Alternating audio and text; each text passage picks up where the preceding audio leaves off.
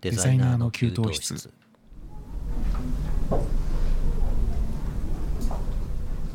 お疲れ様です。お疲れ様です。ちょっと歌さんに見てもらいたいものがはいはいはいはい。あるんです。が、どうぞどうぞ。どうぞこちらです。ああデザイナーの給湯室そう。の。YouTube のはいはいはい。あのええ。なんて言うんでしょうか。バック画面っていうか YouTube のああはいはいはい。画面、うん、あのあのん？デザイナーの給湯室のまあ、あのポッドキャストには画面関係ないけど、YouTube だとええええ何かしら画面を出さなくちゃいけないんで、そうですよね。そう今までは、いいうんあの今までは今までのやつっていうか、うん。うん。なんて言ったらいいんだ、えー今までのやつをちょっと変えてみようかなと思って歌さんが、はいはい。あのせっかくいい感じのイラストを 描い。てくれたのに。はい。そうずっと古いままだったんでいろいろ変えようかなと思ってですね、うんうん。あのあそう今リスナーの皆さんはぜひちょっと今回 YouTube で見ていただくか、そうですね。聞いていただくうん。かすると話がより分かりやすいと思うんですが、えー歌さんのイラストをえ前面に、え素敵ですね。はい、入れたので、ええ。まあ、こんな感じではい。いきたいなと思ってるんですけど、ではい。もう一個あって、まあ、もう一個あってっていうかええええええ。ちょっとロゴマークをあトレスしたんですかこれ。んトレース？あトレスじゃないか。あこれはねそうデータを共有ドライブにあるやつを解釈して、はいはい。でこのええ。マークをちょっと作ってみたんですよデザ Q の,、はいはいはあのすぐマーク作りたくなっちゃうんで Q, Q は分かるんですけどこう。そうそうそれでそれをね今日当ててもらおうと思ってるんですよ、あなるほど。そう。Q は、まあええ。なんかデザ Q なんで、アルファベットの Q を、はいあのモチーフにしたいなっていうのうん。がすごく気持ちとしてあって可愛いから。可愛いからっていうだけで。でただそれだけだと面白くないからえあの他にも実はこの中にですね4つぐらい。え4つ4つ？Q にも見えるんだけどえー実はこうでしたっていうのがあるんで4それつを当ててもらいたいなと思ったんですよ。シンキングタイムくださいね。ちょっと待ってね。一つは、ええ。あの一つっていうか2つははい。あのすごくものすごく意味があるんでそれはうん。分からなくても分かるとああって思ってもらえるかなっていうやつです。えー、9でしょ？これ斜めに線入ってるのは意味あるんですよねきっと。それ意味ありますね、答え合わせしますか、ヒントはちょっと難しいかな。あヒントはええ。給湯室を想像してもらうとはいはい。こういう類のものが目に飛び込んでくるかもしれない。あうんなるほど、うん。コーヒーカップ？あえっ、と一つ当たりです。はい。あと2つ。あと あと3つ。3つ。3つかそうか三つ。そうかあ9は9は別なんですね。9は別です、なるほど。はい、あと3つ。あと3つ。え？えっ、とね1個はちょっと難しいかもしれないからうん。えー、と正解言っちゃいますけど1個はね、はい。今歌さんのはい口元にあるやつ。え？あマイク。のポップガード、ああなるほど、うん。はいはい。まあ、この辺がコーヒーカップとポップガードは割とまあええそういうふうに見えるといいかなっていうええ。レベルのものなんですけどちょっと。あそっか、うん。一番重大な部分を僕当ててないですねまだ。あれ？えっとね。うん。ヒント言えないですかもう。ヒントはあのその 給湯室周り。給湯室周り？ちょっと難しいんですよでもこれ。ちょっとあれですねあんまあ迷っての点がる1個とポンってあるの？そうなんです。わかります？これ気になってはいるんですけどこはいその点なんだろうと思って。えー、給湯室？給湯室。給湯室って給湯器がはい。あるじゃないですか、ありますよ。はい。給湯器ってこうういうダイヤルついてませんか？大体。ああついてる。はいはい。そうこういう。そうですね。古いやつですね。古いやつ。古い給湯器。ありますね。ねうん。えでもう一個はねこれえはい。あの吹き出しなんですよ。あのおしゃべりしてるから我々。うん。そのだから、Q うん。アルファベットの Q と吹き出しと、うん。えー給湯室の古い給湯器のダイヤルっていうのを、はいはいはいはい。なんとかそれぞれそれっぽく見えるような形で、えー組んでみたっていうええ。意図です。で新しく描いてくれたイラストがうん。2つの色がこう、うん。組み合わさってるはいイメージなので、なのでその Q を2つに分けて2人でやってますか、みたいなものをなるほど。ちょっと表現してみてるっていう。ああなるほど。すごい。そんな含まれてると思わなかった。そうなんです。意味を持たせて作りがちなんで、僕、いやいいと思いますよ。はい。素晴らしいと思いました。はい。あのなので今回からまあその辺がちょっと新しくなってるかもしれないということで、はい。はい。そういうことでございました。ありがとうございます。作っていただいてわざわざ。あとんでもないです。勝手に作っちゃってすみません。いえいえとんでもないです。はい。じゃあありがとうございます。本題いきまはいしょうか。行きましょうか。はい、はい。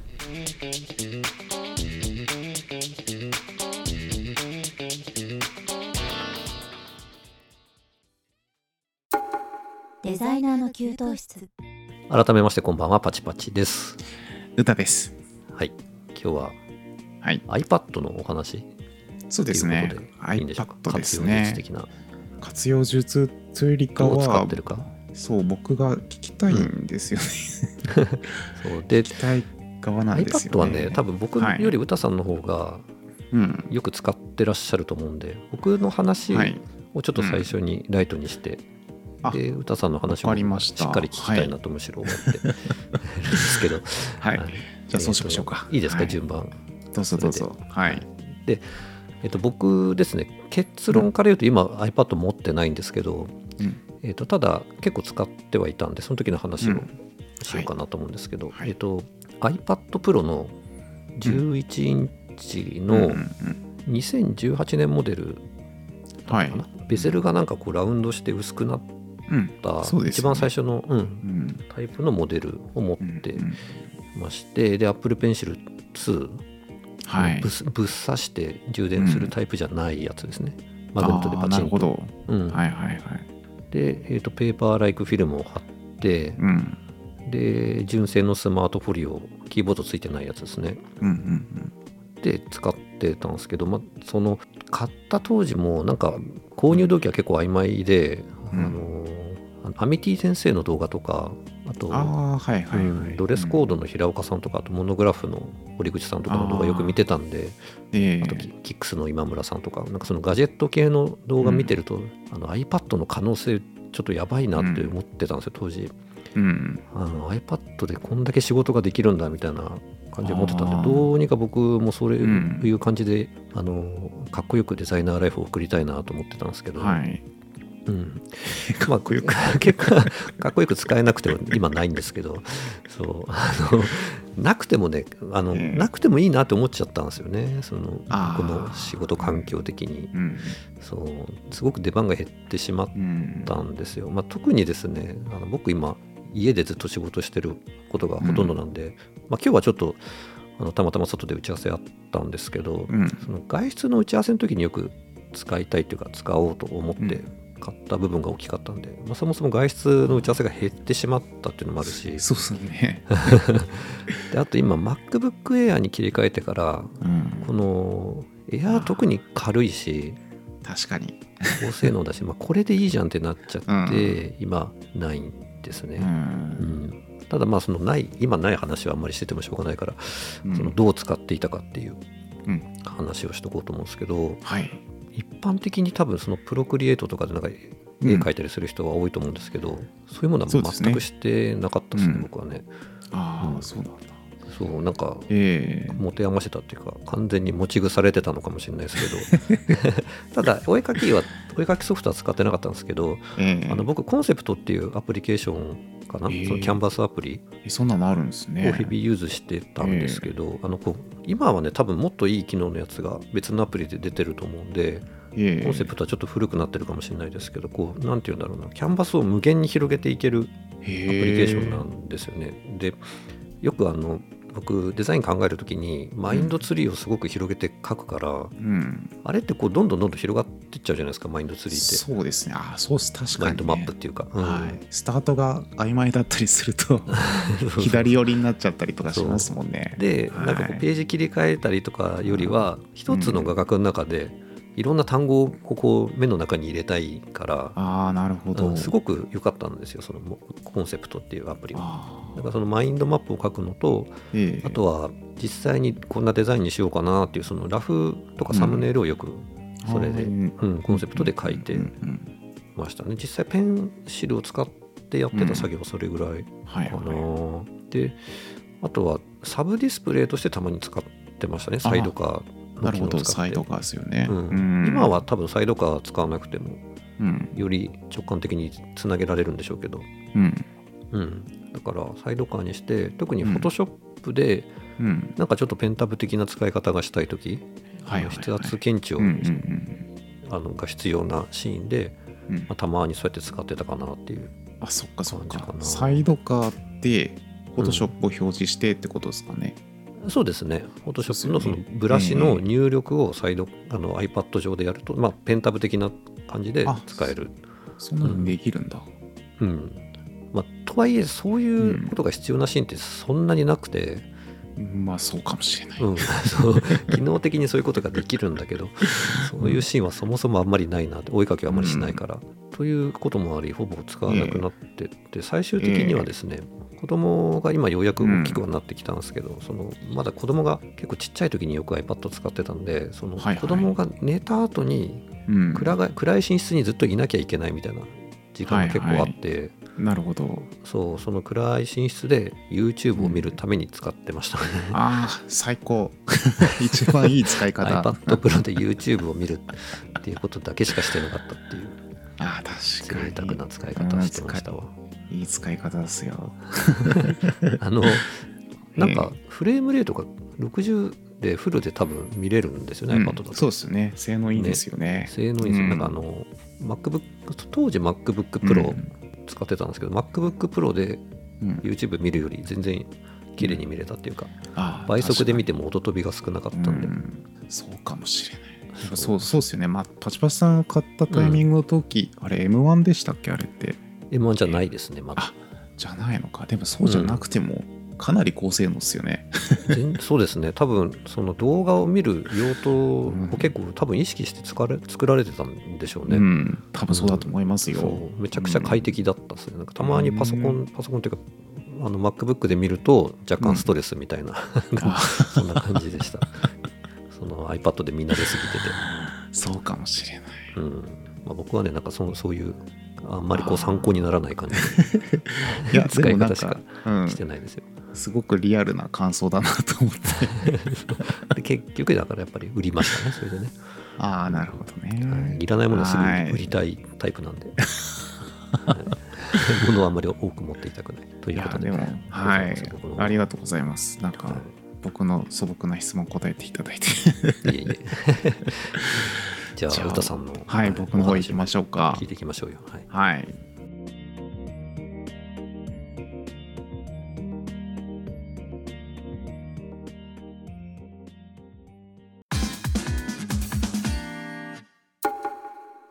デザイナーの給湯室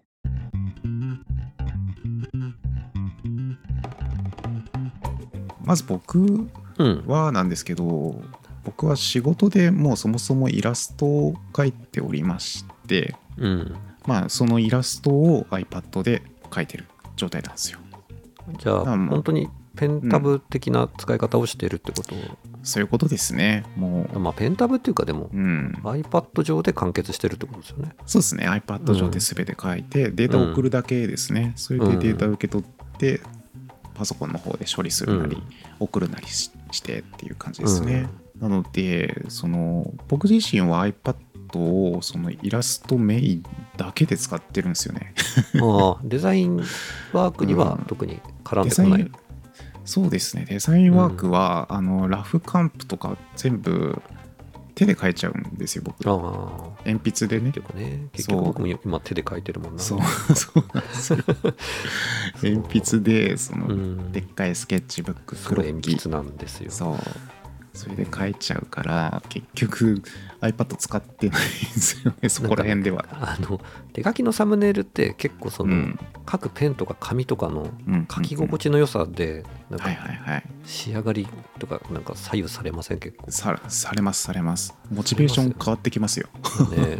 書きにくいものとかボールペンじゃ絶対ねツルツルした紙にボールペンでいいサムネイルはなんか書けないもんな気分的に、そうなんです。うんやっぱりあれペーパーライクフィルム貼っててもやっぱり微妙に滑りが早かったりとか、うん。まあ、本物の書き心地ではないんですよねやっぱりね。ライクですからねペーパーのようなでしかないんで。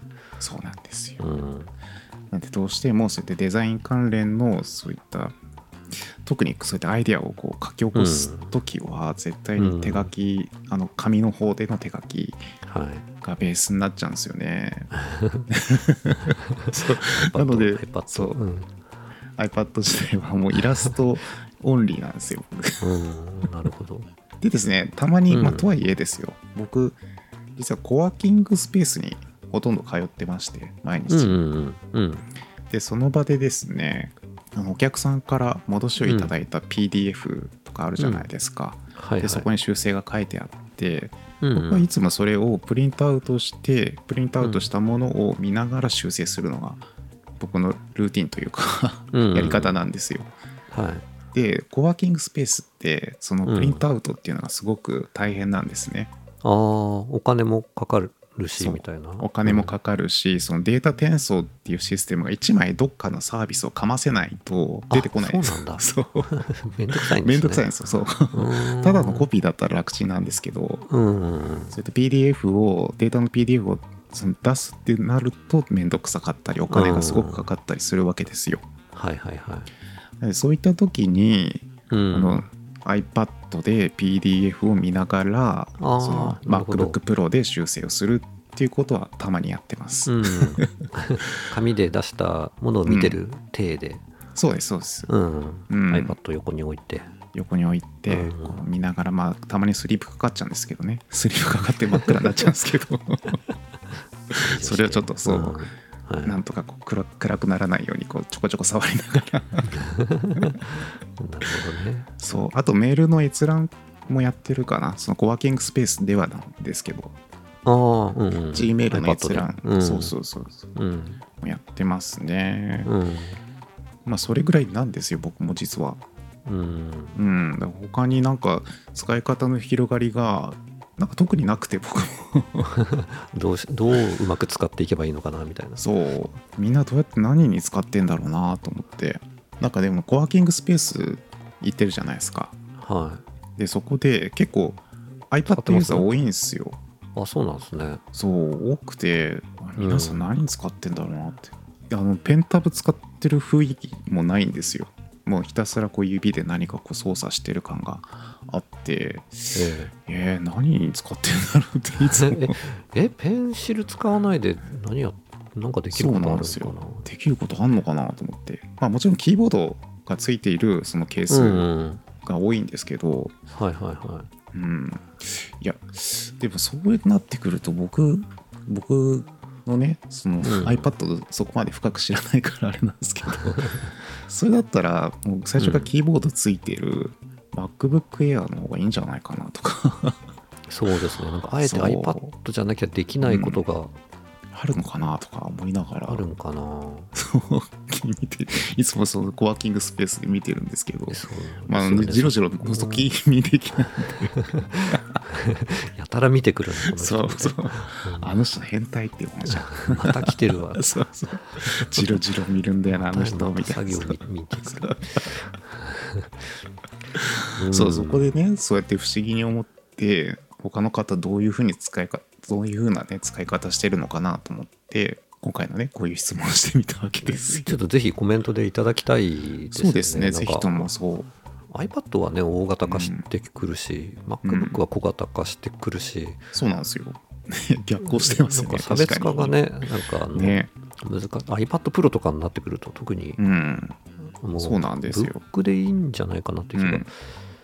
ですうね。イラスト描かなければねっていう。ねうん。え明確になんかあるんだろうかな、うん。あるんでしょうね、きっと。うん。僕なんかはやっぱデザインだとやりやすいとかあるんかな、iPad の方が。あどうなんだろうそれそこまで考えたことなかったかな。レスポンシブで確認するよとかかなとか。僕はなんかやっぱりイラレがその自分の仕事の中心にこう鎮座してるから、アプリケーションとしてそこああなるほど。考えると、まあ、イラレ、うん。でもあ iPad 用のいられのアプリもあるけど、まあちょっと使い勝手良くないかな。うん。なんか それをあの PC 版と同じように使いこなせる人はまあ特殊っていうかだと思うしね。なんかそこそうん。iPad で使えるようにわざわざうんなる労力あまりなんかうん。いらないカロリーかなって気がしちゃうんで。そうん。なんかね、うん。そうなんですよ。ままあまあね。うん。まあこんな感じなんですけど、まあとりあえず僕がじゃあ実際そのイラストでどんなアプリケーションを使ってるかっていうことをご紹介しましょうか。はい。えっと、まず僕がねイラストレイラストレーターとしてそのイラストを描いてるアプリケーション、メインで使ってるアプリケーションが、うん。クリップスタジオっていうアプリケーション、ですねそうですね。はい。多分日本では一番有名なのかな、うんうん世界的にも使われてるらしいですけどね。どこまでシェアがあるかっていうのはさすがに分かんないんですけど、うん。でその次にたまに使うのがプロクリエイトですね。先ほどはい。パチパチさんがおっしゃっていた、あそうですねはい、うん。プロクリエイト。これが多分世界的なシェアでいうとプロクリエイトの方が多分多いんだそうですよね。と思うんですよ、なんかうん。iPad といえばプロクリエイトみたいな、そうなんですよ。あれは一番特徴としてはプロクリエイトは買い切りなんですよ安いうし、ーん。なんかサブスクじゃないサブスクじゃないんですよ。買い切りでそのずっと使えるんですよ。うん。あそれは魅力的ですね。一方クリスタの方はあの、うん。月額 iPad だけなんですけど iPad 版は月額500円かかるんですよ、ああそうなんですね。そうなんですよ。PC 版もあるんですか、PC 版もあります。うん。あでも最近あれなのかな？全部サブスクになっちゃったのかな？あー PC 版も5000円ぐらいで買い切りだった気がするんですよ。あそうなんですね。そう。それがちょっと最近はサブスクになるような話もあったような気がするんですけどちょっと詳しくうん調べてないんですが、はい。そう。そうなんですよ。そういう差があるのでうん。だからプロクリエイトはすごく広がってるんですよね。うん。でね僕もねちょっとねこれアプリケーションどっちがいいんですかってたまに聞かれることあるんですよ。クリスタとプロクリエイトうん。どっちがいいんですかうん。いやこれね難しい。一長一短？そう一長一短まさしく、うん。もっとなんか直感的に書きたければプロクリエイトだし漫画みたいに編集も入ってくるとうん。完全にクリスタなんですよそれは、あなんかクリップスタジオってうん。漫画ソフトっていうイイメージがありますね、うんやっぱり、うん。あの間違いじゃないです。その通りですね、うん。まさしく。うん。でエフェクトも多いんですよいろんな。例えばうん。ペンツールでうんいろんな模様が入るエフェクトがタダで結構もらえたりするんですうね、ん。そうそういったサービスが結構充実しているのがクリスタの方なんですね。うん。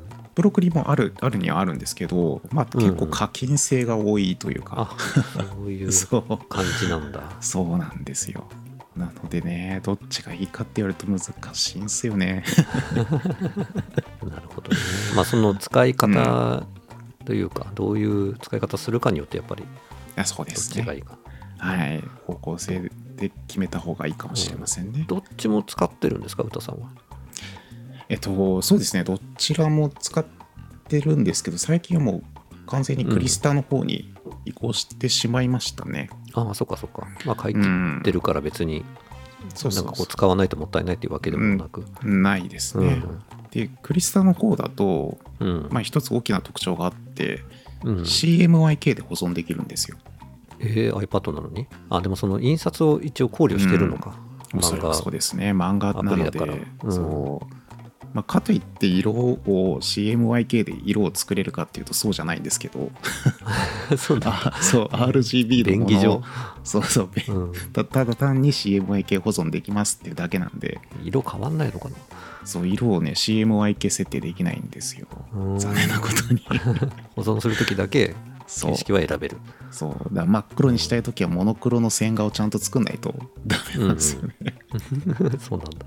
そう。他の色と一緒くたにこう黒もやっちゃうと CMYK になった時4色 BK になっちゃうんですね。うんうんうん。なるほど。ちょっと専門的な話になっちゃうんですけど。ちょっと面倒なんですよね、うん。そこら辺が、うん。まあでもそれでもその CMYK にポンって書き出せるのはね楽なんですやっぱり。うん。うん。デザイナー的なうん目線から言うそうですねとありがたいですね。そういうことなんですよ。うん。はい。まあという感じなんですね僕の使い方は。はい。イラストに。そう主に使っているという。そう。完全特化です。ことか。そうです。なんかデザイナーでうまく使ってるって話ちょっと聞きたいですね。そうですね。ぜひ聞きたいたらね。う。ん。うん。まあデザイナーじゃなくてもいいんですけど、うん。まあ僕、っていうか僕はもう持ってないんで、そっか。話聞いてもあれなんですけど、ただまあ知識としてはね、ちょっと持っておきたいっていうか、うん。また買うかもしれないし。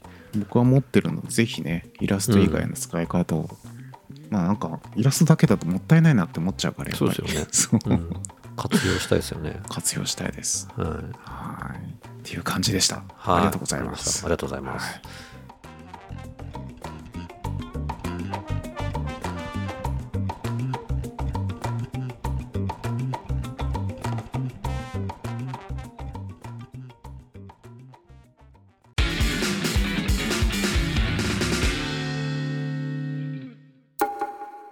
デザイナーの給湯室。